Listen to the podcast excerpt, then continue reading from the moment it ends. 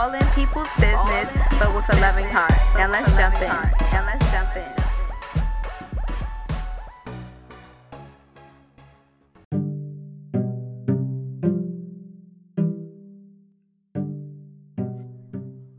What's up, beautiful people? It's your girl Markitta G, and we are back for another podcast episode this week. I am so happy to be back. I am back from vacation and getting my life together, and I can't wait to catch up with you guys on a personal level because you know I'll be sharing all of my business on here. Um, but this week is different. I have a special guest, Dr. Ashley, is joining us for the podcast, and she is a therapist out of DC. So if you're in DC and you're looking looking for a therapist, please look up Dr. Ashley, aka Dr. Vivid. Um, her practice is Vivid Innovations Consulting LLC, and she's been practicing for 10 plus years, like I said, in the Washington, D.C. area. She specializes in lifestyle and lifestyle, sorry, and wellness coaching, also professional development so make sure you listen through, you like what you hear, which I think you will. Um, make sure if you're in the area and um, you're seeking therapy to please check out Dr. Ashley. So I'm going to throw it over to her in this interview. So get your notes ready because this is a action packed episode um, with some practical steps. So make sure that you share this out with anybody who may be dealing with anything. And um, like I always say, like just trust yourself in the process. All right, let's jump in.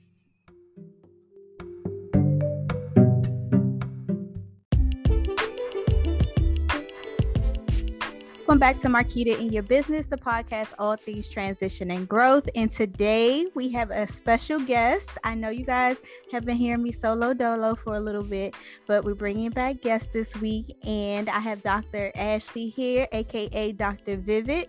Um, so thank you for joining me for the podcast. Thank you so much for having me. It's a pleasure to be here. Oh, I'm so excited. So I just met you, well, virtually yesterday, and we're just seeing each other um, here as we do this interview um, for the first time. But what stuck out for me um, in our clubhouse room where I met you is that you're from DC. yes.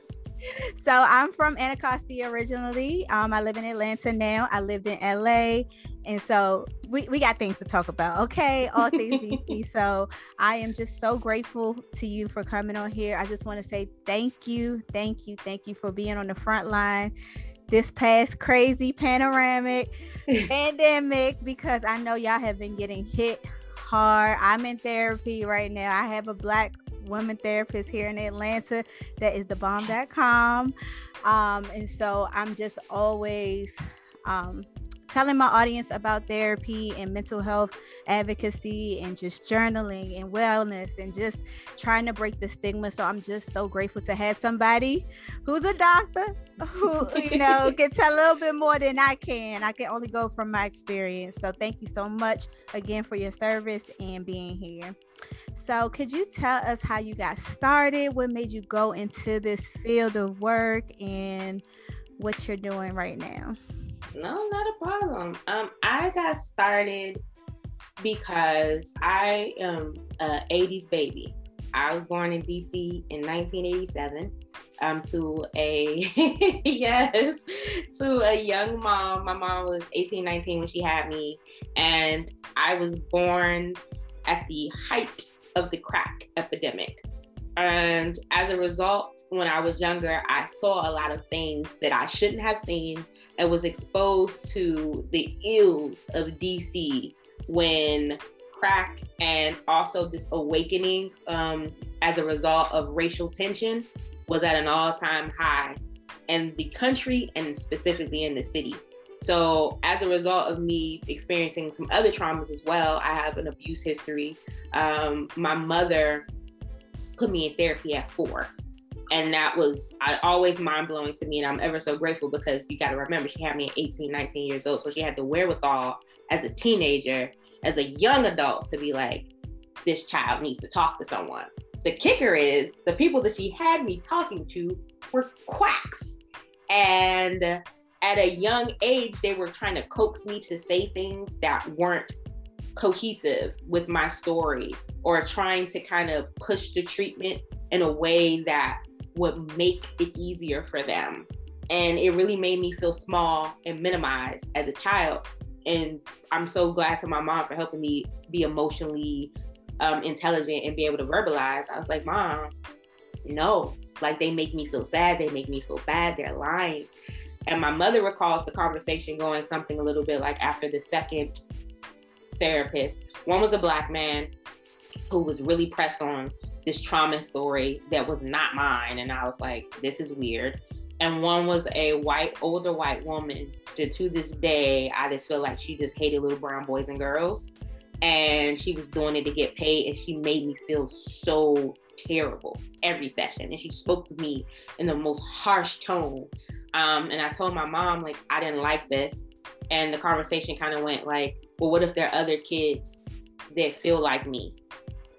I don't want to feel like this. I don't want other kids to feel like this.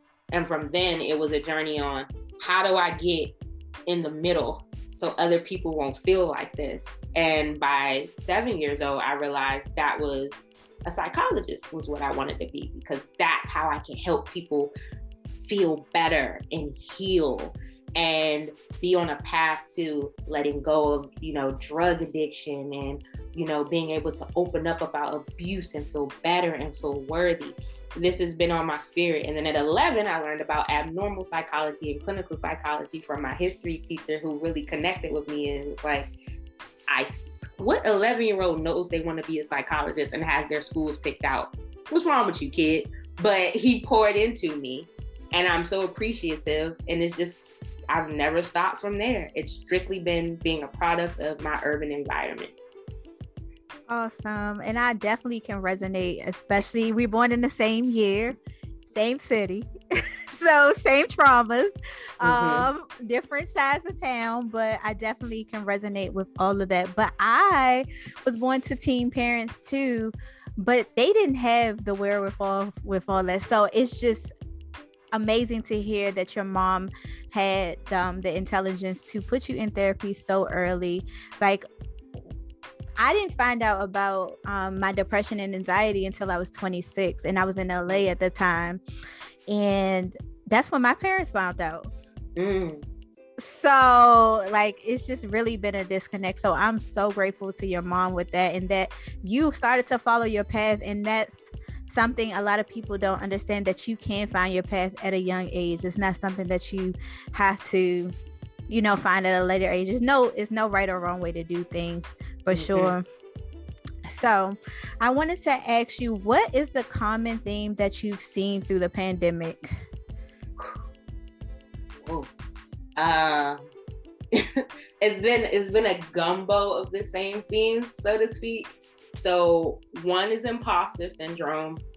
Um, very heavy. People kind of feeling like they this the last year and a half of this penny proud panorama pan pizza pandemic has kind of like shook them and made them reanalyze everything they thought about themselves to be true.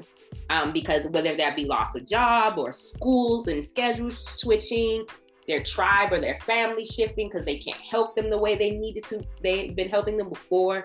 So that's been a big one. Imposter syndrome, lots of anxiety, lots of depression, lots of feeling trapped.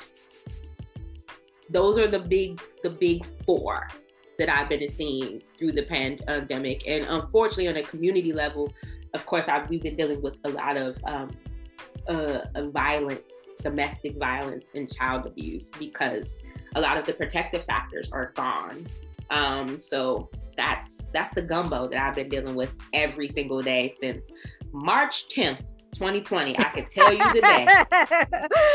um, I definitely I would say I agree, especially from because I, I do coaching um, I do mindset work with other people. I help other women in business. So those common things come up for us too when I'm working with them and them pursuing asking for higher prices or you know going uh, for pitches and stuff like that they're experiencing the same thing on the same level so what are some practical ways that people can be more mindful, I guess, with those experiencing those things? Mm. Mm, come on, good questions. so uh, one of the things that, and, I, and it, I think this applies to all of them. I tell my clients that you are a researcher, so use your evidence. So when we have times of imposter syndrome, anxiety, depression, or just feeling confused or hazy in a situation, you'll have feelings of self doubt and you'll have these negative messages that play and tell you what can't be done. And you have to put your researcher hat on and go, I, I, I have evidence that tells me otherwise. Because if you've dealt with imposter syndrome or anxiety or depression, even if this is your first full episode, you've had moments where you felt something like this or similar to it before.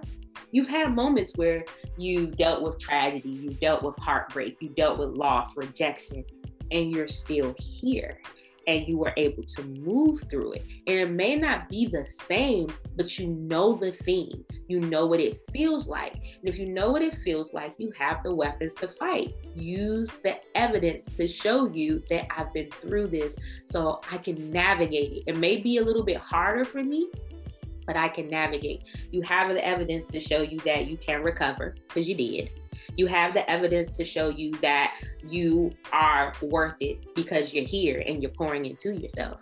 You have the evidence to show you that you're competent and confident because you're going after those things. So put your researcher hat on in those periods where it feels really negative. You have the evidence. That's the best practical piece of advice I can give. I love it. I love it. And I think it's hard, especially, I mean, I've definitely dealt with things like this. Now, I've, I, oh, I've said this before. I dealt with my own personal pandemic when I moved to LA. So I mm. lost my job. I lost two jobs. Um, and coming from DC, I experienced racism in LA. So I was like, I was just shell shocked about a lot of stuff. So everything I feel like everybody is going through now, mm-hmm. questioning, I was doing that back in 2014, 2015. And so I always suggest journaling um, to help me through uh, my process because I couldn't, well, then I didn't even know that, that I had anxiety or depression, but um, I couldn't afford a therapist after I did find out about it. So it really helped me to do a lot of self discovery and mm-hmm. just make a list of things that I'm great at and just reaffirming myself and learning to say affirmations. Even though people say, oh, it's so cliche, it's like affirmations are so cliche, but they really work because we don't realize how unconsciously um, we are programmed to believe things like stuff comes up for me in therapy from my childhood that I didn't even it's just so pushed down mm-hmm. and the mm-hmm. more you do the work it starts to rise up to the surface so Absolutely. we just have to continue to retrain ourselves so i always you know suggest that and that we just continue to pour ourselves. Be kind. Give yourself grace. I think mm-hmm. we're the least grateful i mean graceful to ourselves. We give extend grace to everybody but ourselves. Absolutely. Absolutely, absolutely. so what do you want to debunk about mental health? Like what stigmas would you like to debunk? So, um, as me being a little black girl, um, well, first, big myth I work to debunk with people is that your dirty laundry is being aired for all to see when you go to therapy. This whole myth of what happens in the house stays in the house and that that's healthy. No, that's how generational curses continue. That's how we suppress the best parts of ourselves. That's how we continue to hurt. You know, therapy is not about airing your dirty laundry, it's about cleaning it. It's about rinsing all the things that kept you weighed down and kept you burdened and seeing yourself anew that's what therapy is. And therapy also, I think a lot of people think that therapy has to have is this polar process where it has to be either really deep and sad all the time or very refreshing and skippy all the time. Neither is true. It's a complex, continuous process. I tell all my clients on the first day we meet, there will be days when you're like, yeah, she gets me. Oh my God, I love her. And there will be days when you're like, I'm not coming back. I'm not. because that was hard and she really pushed me. And that's what the process is supposed to be like. This is the safest place for you to get that emotional workout. And I'm pleased when you like me, but I also understand when you don't. And I'm not gonna hold it against you. I'm not your mama, I'm not your cousin, I'm not Sade and them up the street. I am here as a human tool that works with you collaboratively to get to what you need. And so don't expect that that polar process. And also, um, I think a big thing is that therapy means medication. Um, that's a big thing. People assume that you have to be on a psychotropic medication when you're in therapy. It's not true. There are some diagnoses or some level of symptomology that don't require you medication management. And there are some that absolutely need it. My biggest thing is, and to all your listeners, you can't take medication without going to therapy. You got to do both. The medication is going to help you with those symptoms, but the therapy is going to help you with those behaviors and those thoughts. Medication doesn't work on on all of those points. So, but again, you may not need it. Um, most people, if you work in a community setting or a hospital setting or a bigger agency, they will tell you to go to a, a psychiatrist for one psychiatric evaluation. And that's just to make sure medically we're not missing anything. It doesn't mean you're going to get a prescription. And also, you can get a second opinion. If you feel like a medication isn't right for you or you're being pushed to something, you can get a second opinion. Therapy doesn't mean medication, but if you're getting medication management, yes, you should be in therapy. Awesome. So uh, it's, several things that you brought up um, during that. So let's talk about one therapy doesn't equal medication. And I am one person who has never been on medication and I don't judge anybody for doing it or don't doing it but personally for myself i didn't. But what i did do is go the holistic route. So some things that were triggering my anxiety is coffee. Um, mm. so i went to tea. Um, i did start learning how to meditate. I journal i work out. Um, i have a therapist. I have a safe home a home life that is safe um, and that's very important that people don't understand your like for me my home is my oasis. This is a place where i come to retreat from the world. And so sometimes if your home is unsafe you can't you just continue to go down the cycles and cycles and cycles mm-hmm. and so um, i have a safe home so those are just some of the ways that i personally can vouch for not being on medication and still being able to manage um, having these um, symptoms so, yeah, thank you for that. Do you have anything else to add to that? Yeah, it's it's it, and also like uh, for instance, I have some clients, and, and also I, am always transparent because I've been dealing with my anxiety disorder since I was little. And I've been dealing, I didn't get formally diagnosed with my major depressive disorder, even though I knew until I was 30.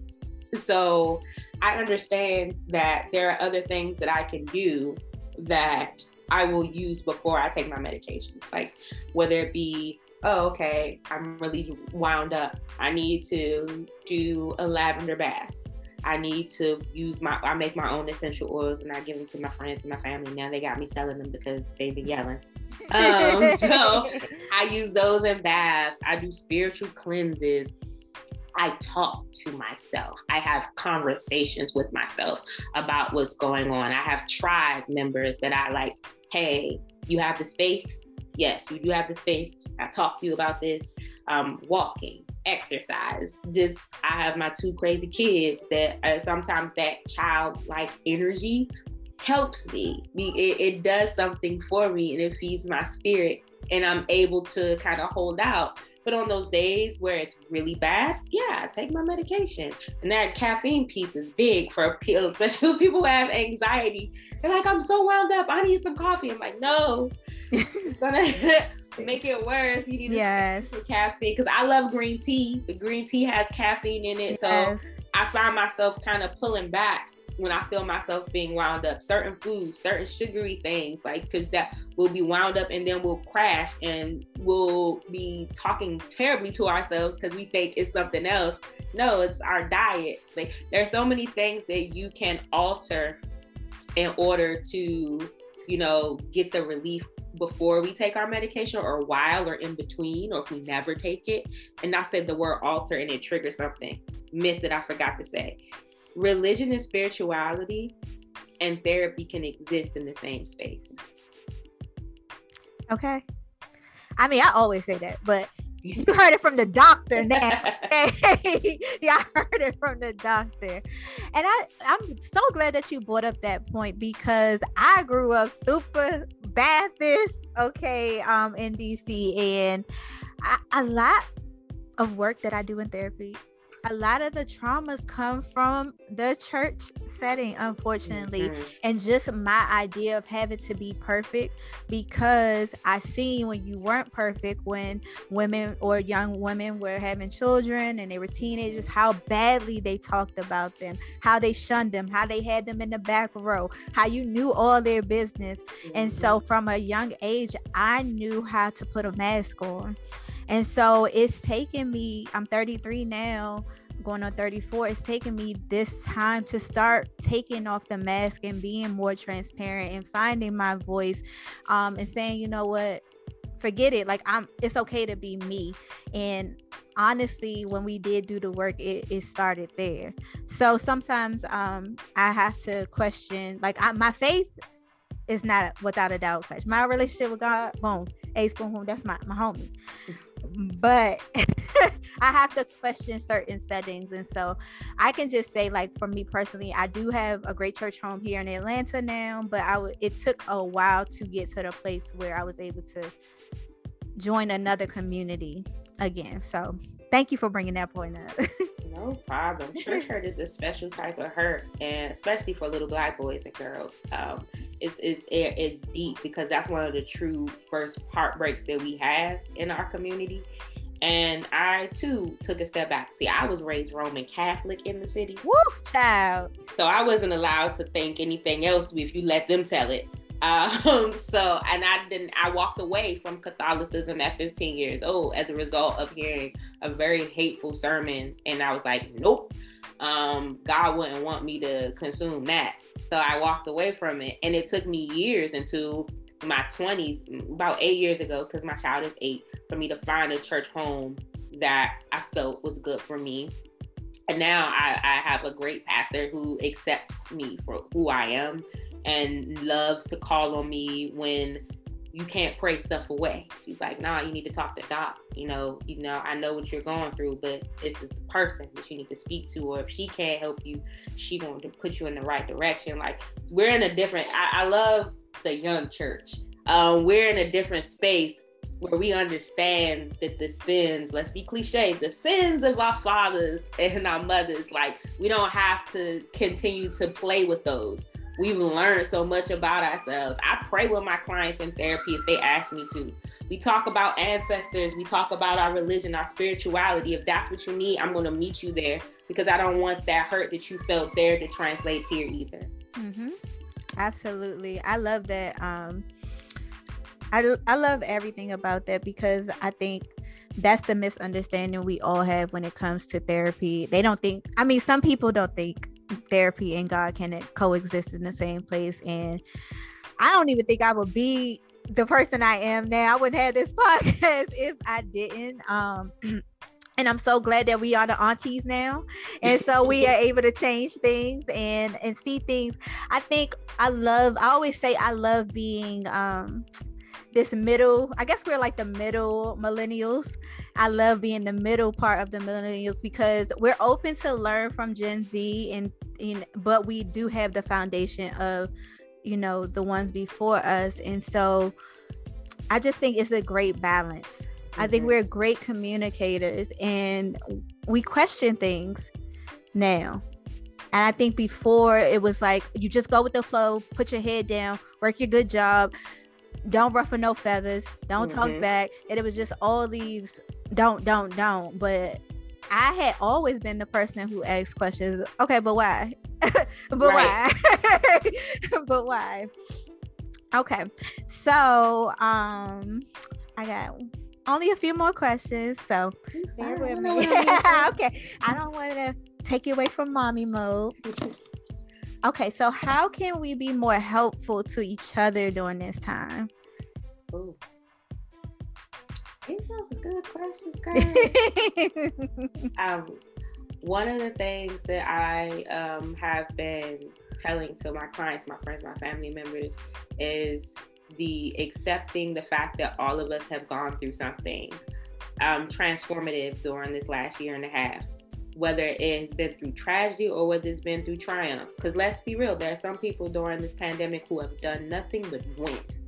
You know, it's been some grinding with it, but they've seen more wins than they've seen losses.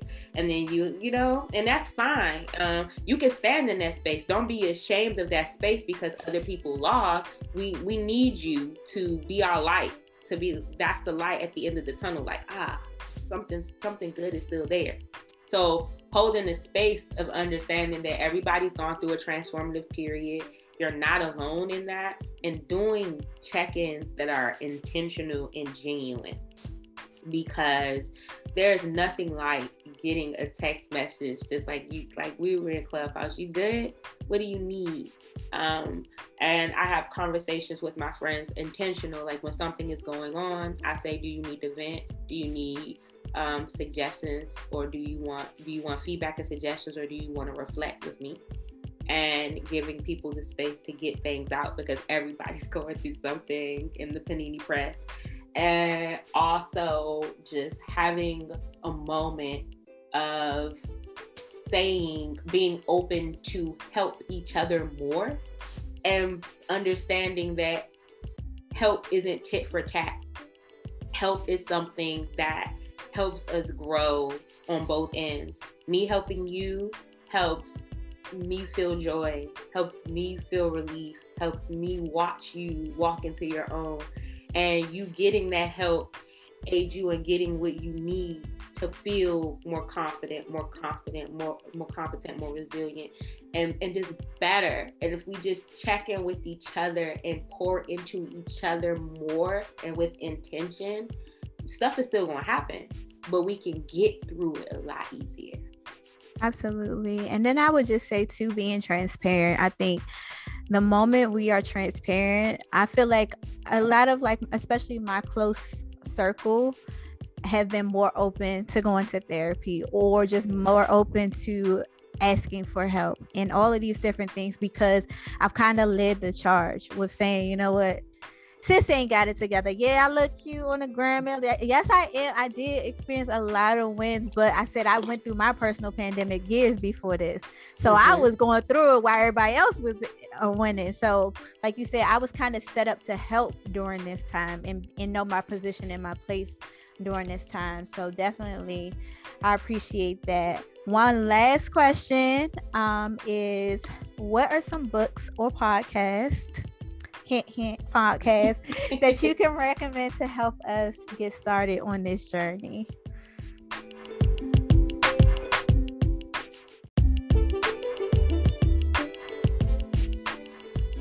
Whew. So many fakes. So many fakes. okay, so I'll start with podcast. I'm gonna do the opposite of what you think I'm gonna do. I'm not gonna plug mine first.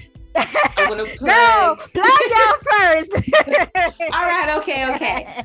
So my podcast is called Vividly Speaking with Dr. Vivid because that's me. That's who I am. That's me. and on my podcast, I talk about things mental health and wellness. I give people a chance to um, give uh, submit questions for Q and A.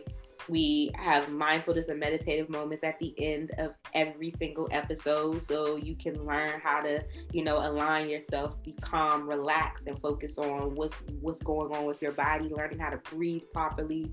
I also give um I have a segment called DIY Do It Yourself, where it's um, I talk about different coping skills and strategies that you can use in the meantime, in between time, between therapy, or until you find that therapeutic fit that you need.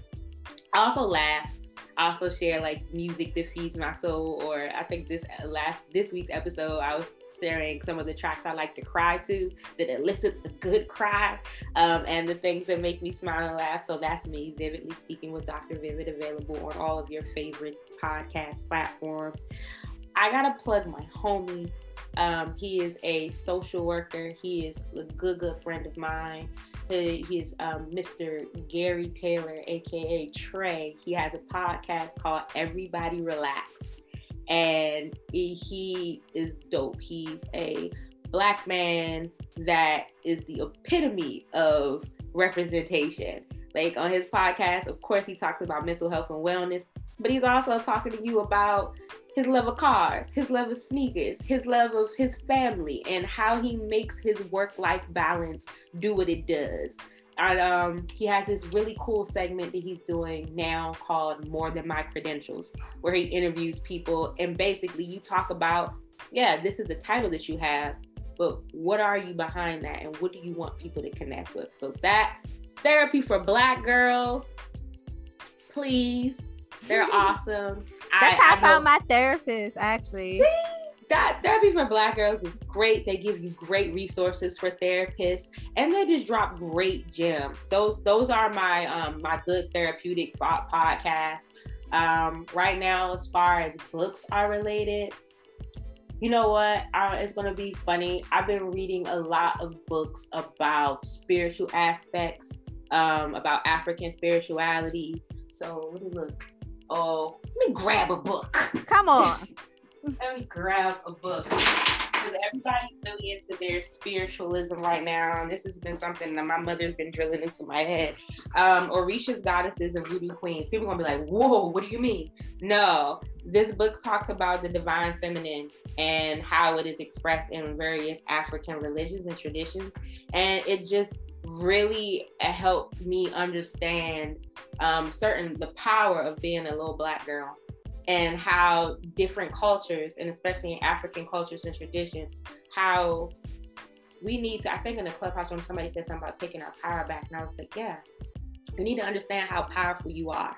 And sometimes you have to understand how folklore, traditions, and stories and narratives been passed down, they're based on something. So if you ever have a moment where you're feeling lost in yourself and your power, Lilith Dorsey will remind you that with that. Um, and what else? Oh, I have a book called In My Safe Space. um, it's a, a bunch of collective writings that I, I used from the time I was 19 until I was 30.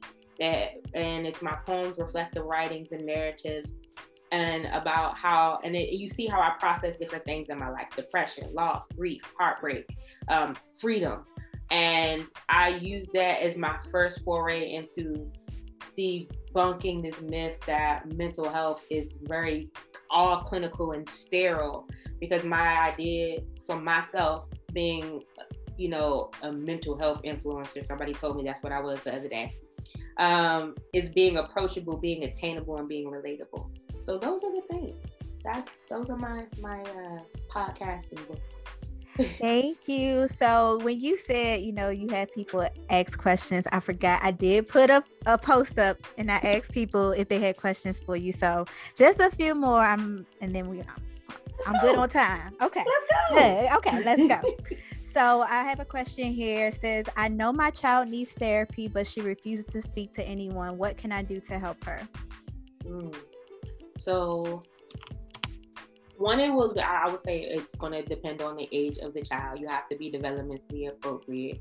But having a conversation with that with the baby, and I say baby because I call kids babies and I call my therapy clients babies as well in my head. Mm-hmm. So having a conversation with the baby about what they really need or what they feel would make it better or what the tone of the conversations are and how they would need it to change for them to be able to open up a little bit more.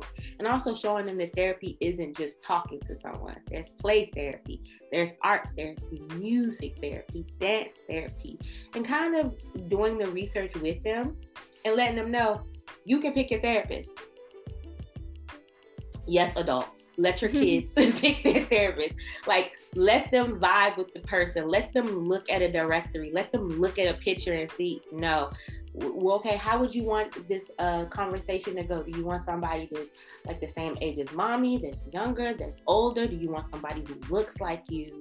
You know what's easier? And also there's group therapy options so they can be able to interact with their peers and see that there's other kids like me that are able to express themselves maybe the way I do, or maybe in a different way.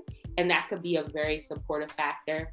Also, if they're in school um, and you're concerned, most schools have a counselor or a psychologist there and having a meeting and just saying, hey, we want to try something out because I've been noticing whatever you've been noticing.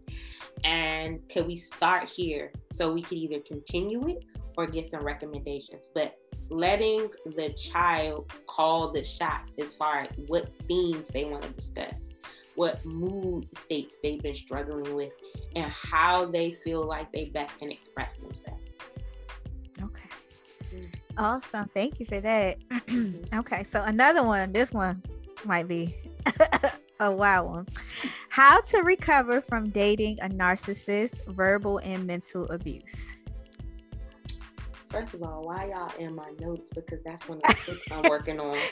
Um, See, that's a sign right there. You ain't know I got the juice, honey. Woo, child. So first step is understanding that nothing that you've done created the situation that you were in.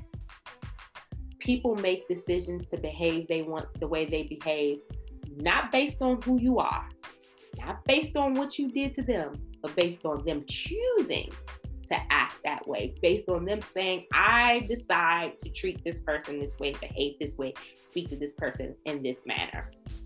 Um, that's step one. Step two is a process of unlearning.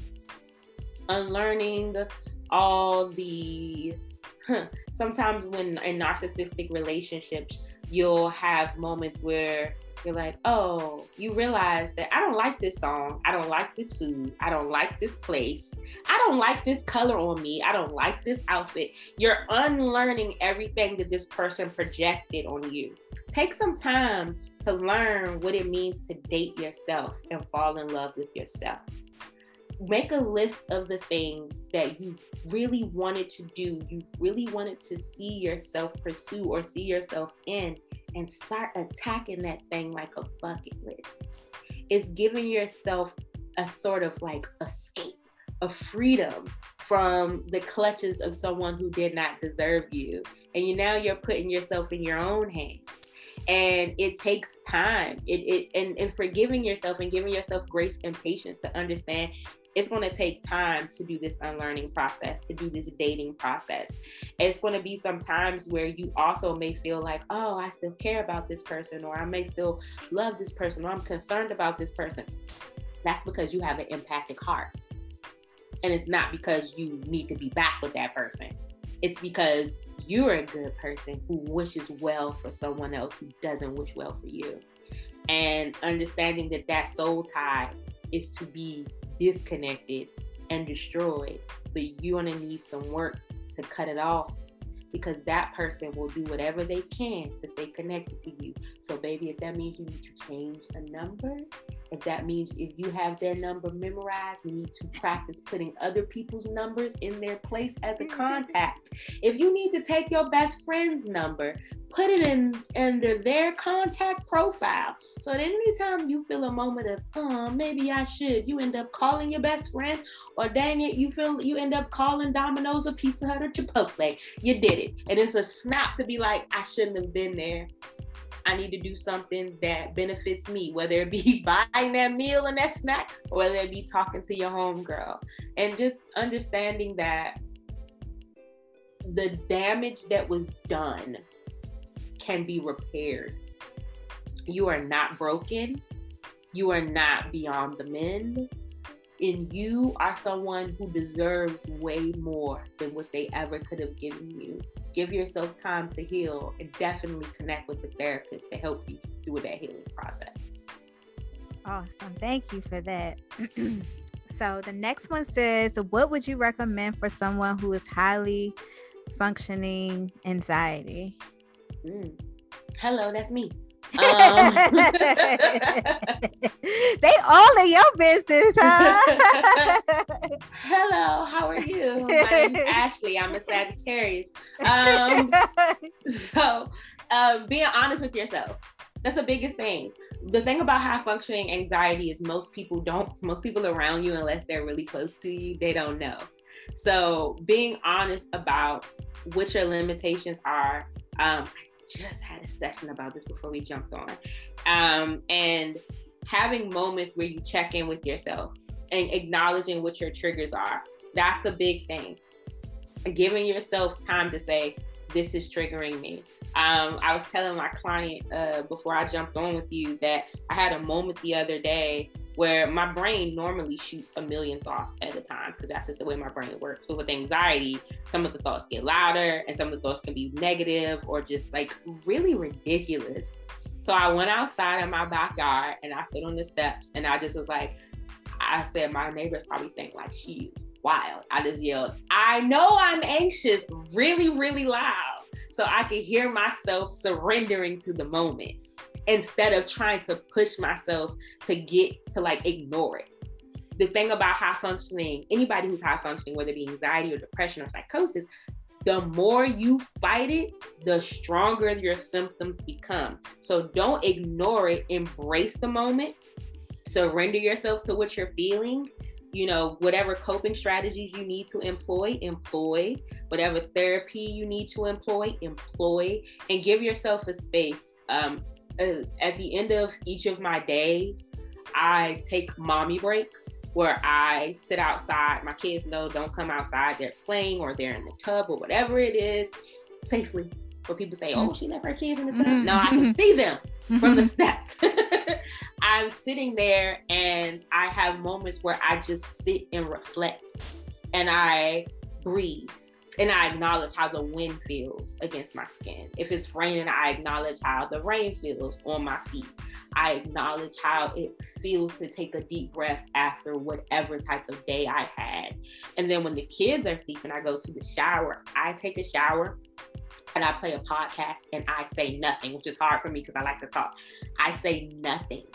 And I repeat to myself in my head, it's okay to exist without interacting and just surrendering to moments where you can just exist in a space and no one wants nothing from you. Practice that for like 15 minutes a day and be real. And when you say transparent, be aware of the things in your uh, realm and in your environment, in your schedule that you can shift because sometimes with high functioning anxiety, we, we try to put a lot of things on our plate to keep us busy so we won't focus about focus on what we're thinking of. No, sis, no, bro. Sometimes we have to shift that stuff off of our plate to give ourselves breaks because we're more susceptible to burnout because of the way our brain works. So remember to shift things, remember to give yourself grace, remember to use your coping strategies, give yourself reflective moments, and above all else, um, you can always slow a thought down by countering with, and okay, so what's gonna happen next? I, I was going to say too, um, someone suggested to me years ago, like kind of bringing anxiety and depression outside of yourself, like talking to it, like out, like you bringing it outside, like, hey, depression, sit your ass down because we ain't got time for you today. Like, you know, just stuff yeah. like that, just kind of thinking it outside of yourself as opposed to letting it just seep in you and kind of control you. And that's Absolutely. always been have helpful to me to just kind of look at it outside of myself um, as opposed to taking it on. Absolutely. Depression, I always um I always personify them. Depression is your abusive partner and anxiety is your frenemy depression will, you know, and it's important to personify sometimes and have those conversations with it and be mm-hmm. like, no, you're not gonna tell me I can't go outside. You're not gonna tell me that I can't shower. Okay, I'm not a bad mom if I need to get some more sleep because I need this. You're not gonna take control of it. I'm gonna I'm gonna come out of this. And with the frenemy part, because that's how anxiety works. And this is how it, the frenemy. It'll be like, yeah, girl, you knocked that to-do list out. But did you know you still got three bills due? Have you checked this? I think such and such is still mad at you by that conversation. And you're just like girl if you you with me or you against me like we're gonna take a break they'll live, we'll all live. I'll come back to it later. That's a conversation you have to have with it when you personify those things. I'm glad you brought that up because that's love something I do. That. So you need to definitely make a reel of that because I love that was the perfect way to break it down. I love the TikToks when um they're like, "Hey yo, we said today." Like what? We just chilling. Like, what do you mean? Like, no, that's not that's not how we doing it. But I mean, that's how it definitely creeps up on you. The next question is I'm a fairly new mom. How can I find balance when my kid cries every time I walk away from her? I love it. Shout out to the new mommies. Shout out to pandemic mommies because it looks a lot different. It looks a lot different. So, one of the things that um, my mom shared with me and some of the other moms in my circle shared with me when I had my first child was first of all, there's no such thing as a perfect parent. So you being frustrated or you being irritated by your child is completely natural. And if any parent on this God green earth tells you that they've never been frustrated or overwhelmed by their child, look at them and say, liar, you're lying. Because we all go there. Remember to give yourself patience because you've never been through this before. If you're a new mom, that means you're learning the cues that your child is trying to give you. And also, when it gets to a point of the crying and putting them down. My mother told me this, and some other moms in my clinical group told me this because I actually was pregnant with my daughter when I was finishing um, my doctoral program. I do not recommend. It was ridiculous. so ghetto. Um, don't recommend. don't, do not. No stars. um, I, she had an issue with bad um, acid reflux and a heart issue that would cause her a lot of pain when she had gas and she would shrill. And sometimes there was stuff I could do with for it, and sometimes it was not. So my mother said, put her down on the floor, make a pallet, put her down on the floor. She couldn't crawl, she couldn't roll. And I put things around her and I just watched her from where she was. And I stepped to another side of the room and just allowed her to cry. And I cried and she cried. And after a while, she stopped. I, I'm not going to qualify how long that while was because I was so busy crying and talking to myself and just like, but sometimes we have to allow ourselves those moments as new moms, as new dads. This sometimes kids cry. And that's the language barrier. I don't know what you want from me, and it all feels like a personal attack. Like I'm doing something wrong, but they just don't know how to communicate their needs. So it's okay. So it's perfectly safe. The floor is not a cliff. It's perfectly safe to put something nice and calm and soft down. Put, of course, from anything that can harm them. Sit that baby there and let that baby cry. And then but come back after you've gotten yourself together, you know, take a few minutes, breathe, do what you need to do, cry, fuss if you need to, if you need to make a phone call while you can't see them, and then come but come back to them and show them that you're still attentive. Because that's the thing about attachment. Showing them, okay, I'm gonna check your butt, I'm gonna try to feed you, I'm gonna give you something. Okay, none of those things work.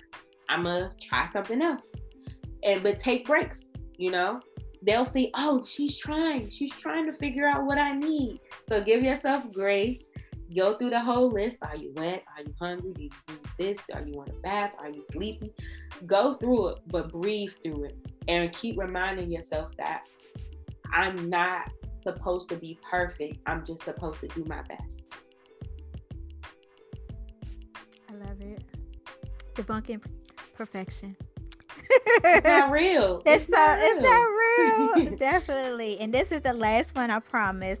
It is how do I know which therapy to do? I thought this one was really important to do. Ooh, yes. That's a good one. A really good one. It really depends on what your personality style is and um, the level of I'm gonna say your personal experiences. So in that you have different ter- therapy um, types as far as orientations go, and theoretical orientations like cognitive behavioral therapy, psychodynamic therapy, um, a, a DBT, um, humanistic existential. The list goes on and on. I would say you can if you want to, you can definitely uh, research and, and see what the the tenets are, like what are the main themes, and see if those things appeal to you. And then as far as the the art forms, like narrative therapy, that involves literally your therapist helping you collaborate to construct your story, and that can be through writing, that can be through recording. Um, trauma focused CBT, that's a good one for people who have experienced trauma. There's um, um, there's EMDR. Um, there's so many things that I start with what you're working on. And you can, this is one way to Google. Um, you can say therapy effective for or best therapeutic uh, treatment that is effective for, because that's the key word, effective. And you can kind of look, it'll give you a list of some of those things and you kind of read about it. Then this is the other piece because just because that let's say you like cbt cognitive behavioral therapy that revolves around um, structuring your thoughts and your behaviors literally. You may say that i want to do that but guess what? Maybe the therapist that says they practice that their style of doing it may not be something that connects to you. I say treat therapy um, and the therapy finding a therapeutic style like you're dating. You know, go on a date, do your research as a date, making a consult consultations. Most of our consultations are free. Ask, see the different styles. Look at a therapist if you look for a therapist or psychology today or therapy for black girls, whatever the listing is. Look after you've done your research or say, mm, this person appeals to me. Ask them about the style and their approach and kind of feel your way around and do your dating thing. I love when clients tell me, Well, I want to do this consultation, but I'm still gonna ask around. Yes, please ask around. I may not be for you. I may I may not be your cup of tea. I may be Sis's tequila, and that's fine. I like that for you. But and be open to asking as many questions as you need while you have that therapist from that specific um, orientation or that uses those specific treatment styles, ask as many questions as you can during that consultation. And that'll help you kind of figure it out.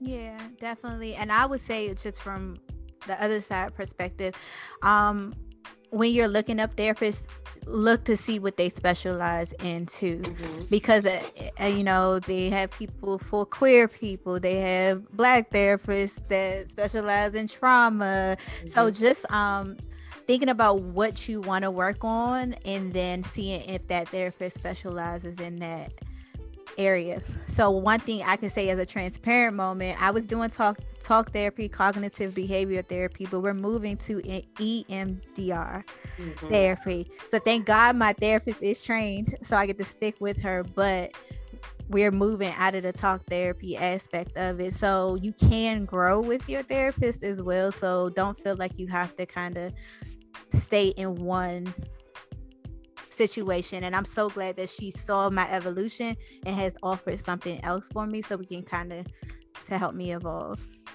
Absolutely. Always. That's the sign of a good rapport. Then you know she understands what you uh, need and you trust her to take you where you need to go. Listen, that's my homie. When I tell you if I had to I have to remind myself this is a professional relationship and that's not my homegirl because I'm like, girl, let me tell you later. Like so I have to remind myself, but she is amazing and I always give her credit and her flowers. So yes, I love my black therapist and no, y'all can't have her so I'm not saying who she is. So find your own in Atlanta.